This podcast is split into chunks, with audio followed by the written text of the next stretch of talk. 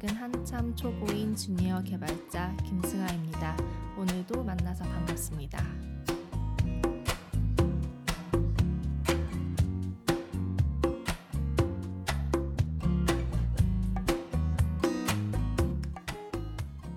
이번 방송에서는 컴퓨터 프로그래밍 패러다임 중 하나인 명령형 프로그래밍과 선언형 프로그래밍에 대한 개념을 다뤄보고자 합니다.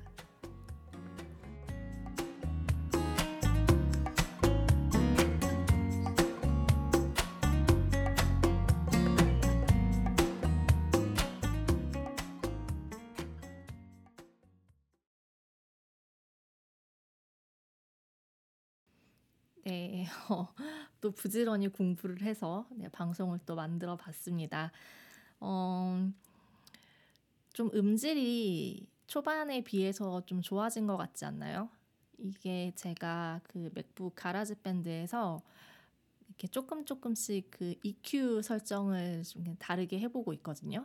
그래서 조금이나마 들으시는 분들이 좀 더 편안하게 들으실 수 있도록 좀 이것저것 시도를 많이 해보고 있습니다. 그리고 마이크에 그 팝 필터도 달았어요. 이게 너무 그 바람 소리가 많이 들어가는 것 같아가지고 확실히 팝 필터를 쓰니까 이렇게 파열음 발음할 때 이렇게 바람 소리가 세게 들어가는 거는 좀 많이 잡히는 것 같더라고요.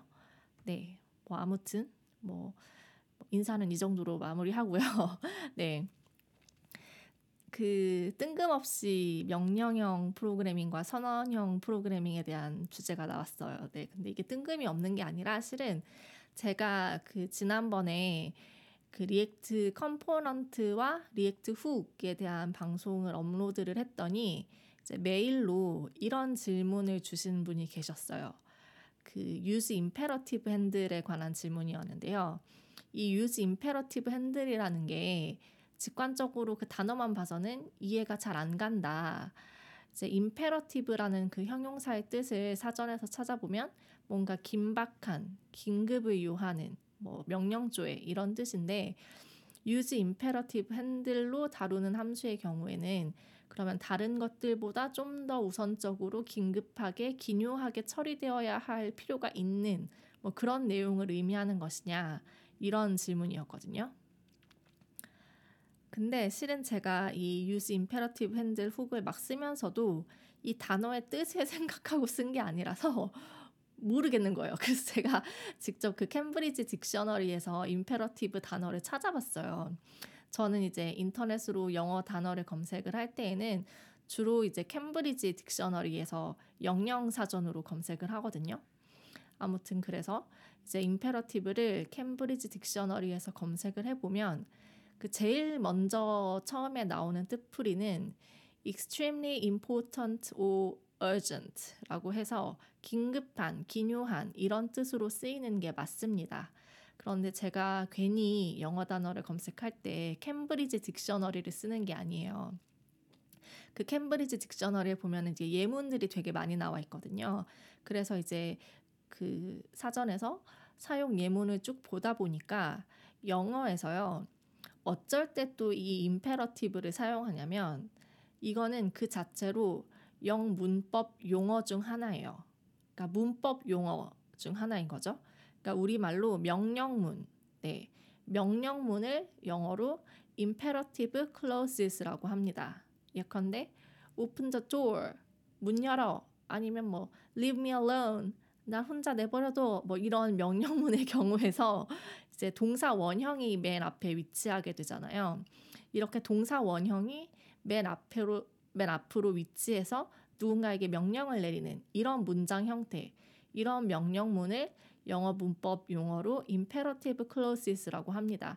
참고로 clauses란 우리말로는 절이라고 번역이 됩니다. 뭐 우리가 영어 문법 배울 때 뭐 형용사절, 부사절, 관계 뭐 관계절 뭐 이런 얘기들 많이 하잖아요. 그거 할 때 그 절이에요. clauses나. 그래서 이제 이 Cambridge Dictionary의 영문법 설명을 보면요. 그 영어 문법에는 일반적으로 네 개의 메인 절, 다시 말해 네 개의 clause 형태가 있습니다. 첫 번째가 우리말로는 아마 평서문이 될 것 같아요. 두 번째가 명령문, 세 번째가 의문문, 그리고 마지막 네 번째가 감탄문이라고 설명이 되어 있는데요. 여기서 평서문 있죠. 이 평서문은 주어가 먼저 나오고 동사가 뒤따르는 영어에서 가장 일반적인 문장. 그러니까 예를 들면 I am a computer programmer 라는 이런 문장 주어 동사 그리고 보어가 쓰였죠. 네. 갑자기 영어 수업이 되는 것 같은데 그냥 이렇게 진짜 주어 플러스 동사 형태로 시작하는 일반적인 평서문을요. 영어로는 declarative clauses라고 합니다. declarative라는 형용사가 쓰였어요. 그래서 이 컴퓨터 프로그래밍 패러다임으로 완전히 대조되는 두 가지 개념이 있습니다. 이 명령형 프로그래밍과 선언형 프로그래밍. 영어로는 imperative 프로그래밍과 declarative 프로그래밍이라고 합니다. imperative programming and declarative programming. 네, 혀를 좀 굴려봤는데요. 네, 이게 영문 위키백과 사전을 찾아보니까 이 imperative 프로그래밍과 declarative 프로그래밍 두 용어는 아마 이런 그 영문법 용어에서 파생이 된 것 같아요. 그래서 제가 아까 전에 그 메일에 대한 질문을 보고 React 공식 문서를 영어로 다시 읽어봤거든요. 그래서 이 use imperative handle에서 이 imperative는 우리가 일반적인 영어에서 쓰이는 그런 긴박한, 긴요한 이런 뜻이라기보다는 명령형 프로그래밍, 즉 imperative 프로그래밍 그 패러다임에서의 그 imperative를 뜻하는 말이라고 저는 이해를 했어요. 그렇게 이해가 되더라고요. 네. 그래서 이번 방송에서 다룰 주제가 바로 이 명령형 프로그래밍과 선언형 프로그래밍에 대한 이야기입니다. 아, 열심히 녹음을 했는데 제가 녹음 버튼을 안 누르고 말을 혼자서 떠들었어요. 그래서 지금 약간 현타가 오고 있는데 아무튼 먼저 명령형 프로그래밍에 대한 설명입니다. 이게 그 영문 위키 백과를 검색해 보니까요. 명령형 프로그래밍은 하나의 프로그래밍 패러다임 중 하나로서 그 프로그램의 상태를 변경하는 진술, 영어로는 이게 statement인데 마땅한 단어가 생각이 나지 않아요. statement, 뭐 진술, 문장, 뭐 이런 뜻으로 받아들이시면 되는데 아무튼 이 프로그램의 상태를 변경하는 문장을 사용하는 프로그래밍이다라고 나와 있고요. 일반적인 언어에서 우리가 명령문을 사용하는 것과 비슷하다고 해요. 그래서 이 명령형 프로그래밍이란 컴퓨터가 수행해야 할 일련의 command, 네, command가 우리말로 명령이죠. 네, 컴퓨터가 수행해야 할 이런 command들로 구성되어 있고 프로그램이 어떻게 수행되어야 하는지를 묘사하는 데에 초점을 두고 있다고 합니다. 영어 문장을 그대로 읽어 드릴게요. Imperative programming focuses on describing how a program operates. 그러니까 how에 중점을 두고 있는 거죠. 이어지는 설명들은 제가 영문 위키백과를 참고한 것들인데요. 그 제가 우리말로 명령형 프로그래밍을 검색하니까 진짜 무슨 말인지 하나도 이해가 안 되더라고요. 그래서 차라리 영어로 읽는 게 훨씬 더 저는 와닿아서 네, 저는 영어로 검색해서 나온 것들을 좀 읽어봤습니다. 제가 그 앞선 어떤 방송에서 그 high level language와 low level language의 경우를 살짝 언급했던 것 같기도 한데요. 그 high level language는 인간에 더 친숙한 언어, low level language는 기계에 더 친숙한 언어라고 해서 이제 high level language의 대표적인 예가 Python이나 JavaScript 같은 게 되겠고요. low level language는 진짜 0과 1만으로 이루어져 있는 숫자들의 나열들. 그러니까 진짜 레알 기계어. 인간이 한 번 보고서는 절대 이해할 수 없는 그런 기계어라고 생각하시면 되는데 이 명령형 프로그래밍에서는 이 기계어에 가까울수록 즉 low level일수록 뭔가 그 메모리에 담겨야 하는 컨텐츠가 무엇인지에 대한 define 정의 또 진짜 기계가 수행해야 하는 것들에 대한 설명. 근데 여기서 설명이라는 게 영어 단어로는 instruction이라는 단어가 쓰였어요. 근데 이 instruction이라는 게 약간 어떤 느낌의 단어냐면 그 선생님이 학생한테 수업을 할 때 뭔가를 설명해 줄 때 그런 설명 있잖아요. 뭔가 윗사람이 아랫사람에게 지시하고 설명하는 그런 느낌을 담고 있는 단어예요. 그래서 기계가 어떤 것들을 수행해야 하는지에 대한 이 instruction으로 구성이 되어 있고요. 반대로 이제 인간에게 친숙한 high-level language일수록 뭔가 변수들도 사용되고 보다 더 복잡한 문장들로 구성이 되는데 뭐 크게는 그 패러다임은 차이가 없다고 해요. 그래서 이 영문 위키백과에 따르면 그 명령형 프로그래밍은 어떤 레시피 그러니까 우리가 음식을 만들 때 참고하는 그런 레시피들이나 일종의 어떤 체크리스트들과 비슷하다고 합니다. 정말 뭔가 그 어떤 해야 할 절차와 그 절차에 따라 수행해야 할 내용이 step by step으로 딱딱딱 정의되어 있는 예를 들면 내가 갈비찜을 만들고자 하는데 이 갈비찜을 만들기 위해서는 어떤 재료가 필요하고 또 어떤 단계를 거쳐서 요리를 해야 하는지를 기술하는 그러니까 처음에는 갈비를 뭐 물에 담가서 핏물을 빼고 그 다음에는 뭐 양념장을 만들어서 몇 시간을 재워놓고 그런 단계들이 필요하잖아요. 그런 단계들을 기술하는 그런 형태의 프로그래밍을 뜻하는 것이라고 저는 이해했습니다. 네. 다시 말씀드리지만 명령형 프로그램은 명령형 프로그래밍은 네, 프로그램이 어떻게 수행해야 하는지 이 how를 묘사하는 데 초점을 둔 프로그래밍이라는 겁니다. 그래서 대부분의 하드웨어는 이런 명령형의 형태로 움직인다고 합니다. 그런데 이게 그 우리나라 나무위키 문서를 보면 그 명령형 프로그래밍을 검색을 하시면 그 객체 지향 프로그래밍이 해당 분류 내에 포함된다라고 나와 있는데 이게 그 영문 위키를 읽어보면요. 그러니까 스타일적인 부분에서는 객체 지향 프로그래밍이 imperative 하긴 하지만 여기에 object, 즉 객체에 대한 그 관점이 더해졌다는 식으로 나와 있어요. 그리고 제가 이 객체 지향 프로그래밍을 object oriented programming으로 검색을 해보니까요. 이게 음, 그 나무위키에 설명된 대로 어떤 그 명령형 프로그래밍 하위에 객체 지향 프로그래밍이 포함되는 어떤 부분 집합으로서의 개념이 아니라요. 그 얘네들은 아예 좀 관점이 다른 패러다임이라고 이해가 되거든요. 좀 뭐랄까 그 부분 집합 관계가 아니라 아예 그냥 별개로 봐야 할 것 같은 그런 느낌이 들어요. 그래서 또 대충 찾아보니까 이 객체 지향은 절차 지향이랑 또 비교가 되어서 많이 언급이 되고 있는 것 같은데 간략하게 객체 지향과 절차 지향에 대해 소개를 해보면요. 절차 지향은 어떤 최고층이 존재해서 각각의 어떤 프로시저, 그러니까 즉 절차들이 이렇게 계층 구조를 이루고 각각의 절차들이 하위 계층의 절차를 호출하고 제어하는 그런 형태의 프로그래밍을 말하고 있어요.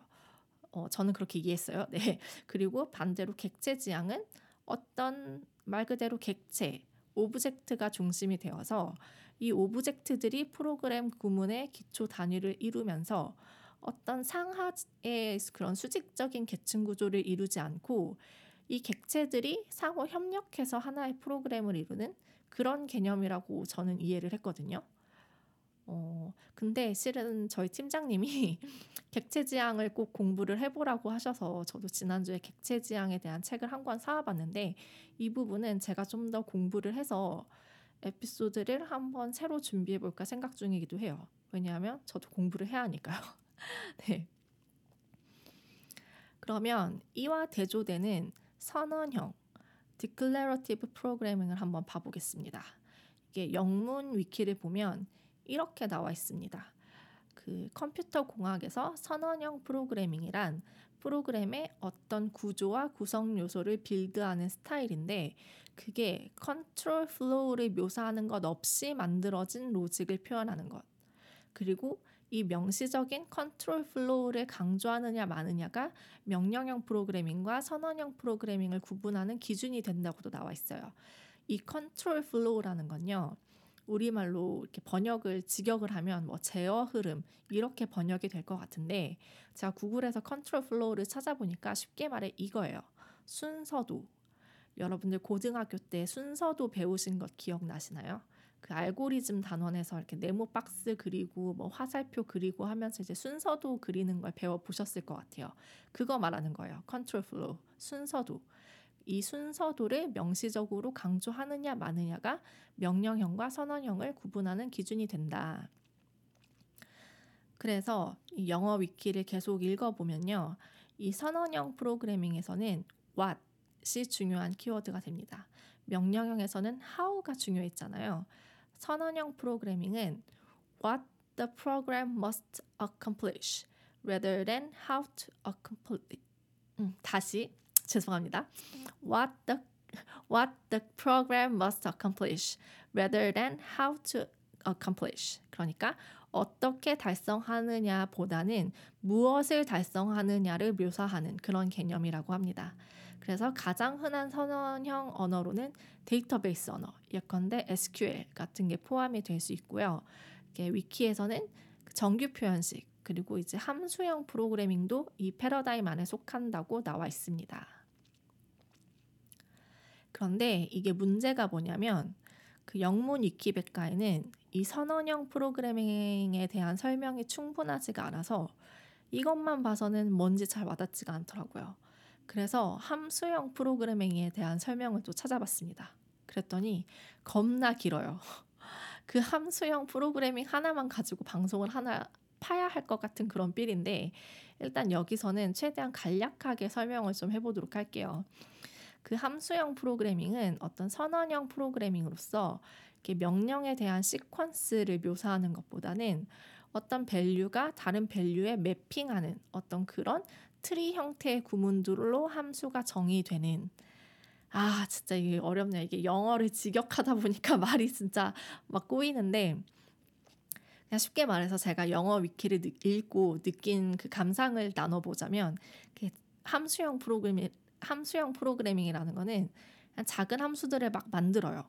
그래서 그 함수들을 막 통째로 인자로 넘기기도 하고 혹은 막 함수를 return 값으로 쓰기도 하고 막 이게 뭐랄까 그 조각 조각 조각 조각들의 함수들이 모이고 결합해서 이렇게 함수들이 이렇게 모이고 결합해서 프로그램 하나를 구성하는 그런 느낌인 것 같아요. 그리고 이제 영어로 검색을 해보면 선언형 프로그래밍은 which is not imperative라고 설명이 많이 되어 있어요. 그러니까 imperative가 아닌 것. 그러니까 명령형 프로그래밍의 여집합. 이거를 선언형 프로그래밍이라고 하는 것 같기도 해요. 네. 근데 그러니까 명령형 프로그래밍이 딱 정의가 되어 있고 그게 아닌 것. 그게 declarative다. 저는 이런 식으로 이해가 되더라고요. 네. 근데 이게 정확한 이해인지는 잘 모르겠어요. 네. 왜냐하면 저 아직 개발 공부 2년도 안 된 진짜 꼬꼬마 병아리 네, 진짜 아무것도 모르는 네, 진짜 이제 신입 딱지 뗀 개발자입니다. 진짜 제가 최대한 공부하고 이해해서 이제 제가 생각한 것들을 지금 풀어내고 있는데 이게 맞는 건지는 확신이 없어요. 네. 어, 메일로 피드백 언제나 환영합니다. 네, 틀린 부분 지적해 주시는 거 언제나 감사히 받겠습니다. 네.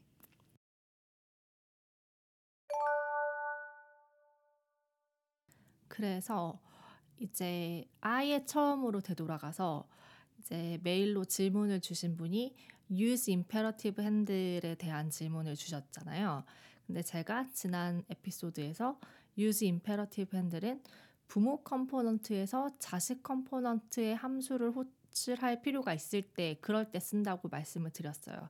근데 여기서 이제 음, 그 영문 공식 React 공식 문서를 읽어보면 이제 임페러티브 코드를 피해야 한다. 뭐 이런 식으로 문장이 나와 있거든요. 근데 저는 이게 약간 그 아까 말했던 절차 지향이랑 좀 더 가까운 개념이 개념의 임페러티브인 것 같아요. 그러니까 절차 지향이라는 게 어떤 최고층이 있고 이제 부모가 자식을 제어하는 그러니까 상위의 어떤 계층이 하위 계층을 제어하고 호출하는 약간 그런 식의 구조로 되어 있는 프로그래밍이 절차 지향 프로그래밍이라고 하더라고요. 네, 그렇게 저는 이해를 했는데 그런 의미에서 use imperative handle이라는 용어가 나온 것 같아요. 그러니까 임페러 여기서 임페러티브는 좀 더 그 절차 지향에 가까운 개념으로서의 그런 명령형 음, 명령형 임페러티브라고 이해를 하시면 좀 그 단어의 의미와 그 진짜 그 쓰임새가 좀 매치가 좀 되시려나요? 네, 어, 아, 어렵네요. 실은 진짜 어려웠어요. 이거 저 공부하는데 되게 어렵고 제가 진짜 틀리게 이해할 수 있는 틀린 부분들 많이 있을 거예요. 진짜 지적 많이 해주셔야 돼요. 그래서 이제 그 이제 use imperative 핸들에서부터 시작된 네, use imperative 핸들이 쏘아 올린 작은 공이 이렇게 명령형 프로그래밍과 선언형 프로그래밍이라는 어떤 거대한 프로그래밍의 패러다임을 소개하는 데까지 이르게 됐습니다. 어, 네, 실은 제가 어, 아까도 말했지만 그 녹음을 이렇게 다 했는데 보니까 제가 녹음 버튼을 안 눌렀어요. 그래서 지금 되게 힘들어요. 지금 되게 너무 지치고 힘든데 어, 아무튼 어, 제가 이해한 거는 이렇게 됐는데 아, 확신이 없네요. 네, 진짜 틀린 부분 지적해 주시면 정말 감사히 공부하겠습니다.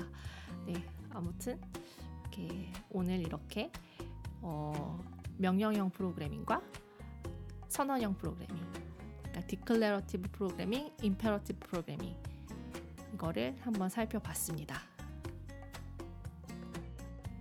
그 제가 방금 전까지 여기까지 녹음된 거를 다시 들어보니까 그 절차 지향에 대해서 제가 설명을 빼먹은 게 있어요. 절차적 프로그래밍, 절차적 프로그래밍은 이제 그 임페러티브에 가깝습니다. 그러니까 이제 위키 백과를 보시면 이렇게 절차적 프로그래밍이 거의 이제 비슷한 개념이다라는 식으로 나와 있거든요. 제가 그 설명을 빼먹은 것 같아서 그거 이렇게 추가하고요. 네. 아, 뭔가 오늘 방송도 망한 것 같은 느낌이 드네요. 이런 허접한 방송을 이렇게 끝까지 들어주신 여러분들께 너무너무 감사드리고요. 어, 그리고 제가 그 애플 팟캐스트 그 인기 인기 차트 그거를 봤는데 제가 과학기술 분야에서 한 12위 정도에 랭크되어 있더라고요. 그래서 깜짝 놀랐어요. 진짜 어, 어떤 분들이 들어주고 계실지 모르겠는데 네 아무튼 제 방송 부족한 거 참 많은데 이렇게 많이들 들어주셔서 정말 정말 진심으로 감사하는 말씀도 같이 전합니다. 네 어, 오늘 방송은 이것으로 마치겠고요. 오늘도 좋은 하루 보내시길 바랄게요. 감사합니다. 다음에 또 만나요.